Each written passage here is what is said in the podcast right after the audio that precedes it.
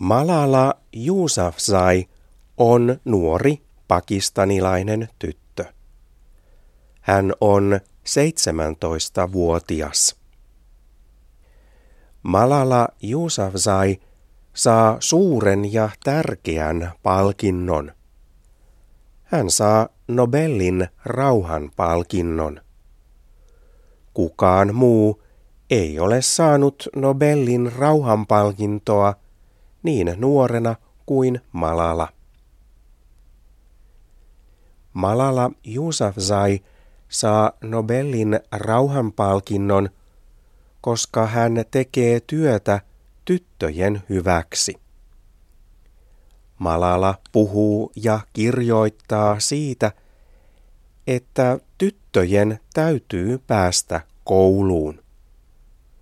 Malalan mielestä koulu on tytöille yhtä tärkeä kuin pojille. Vuonna 2012 mies ampui Malalaa päähän, kun Malala oli koulumatkalla. Mies oli Taliban ryhmästä. Taliban ei halua, että tytöt käyvät koulua. Malala loukkaantui pahasti, mutta hän ei kuollut. Malala sai hoitoa Britanniassa.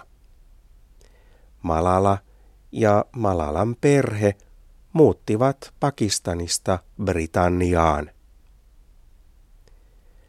Malala Yousafzai on nyt iloinen. Hän on ensimmäinen nuori, joka saa Nobelin rauhanpalkinnon.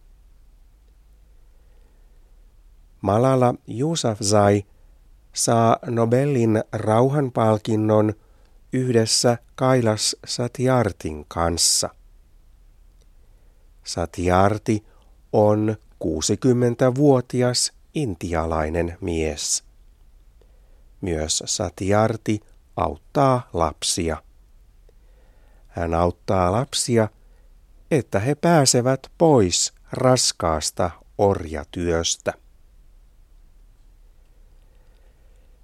Nobelin rauhanpalkinnon saajat ovat tärkeitä ihmisiä. He tekevät työtä rauhan hyväksi. Esimerkiksi Etelä-Afrikan presidentti Nelson Mandela sai Nobelin rauhanpalkinnon. Suomen presidentti Martti Ahtisaari sai Nobelin rauhanpalkinnon vuonna 2008.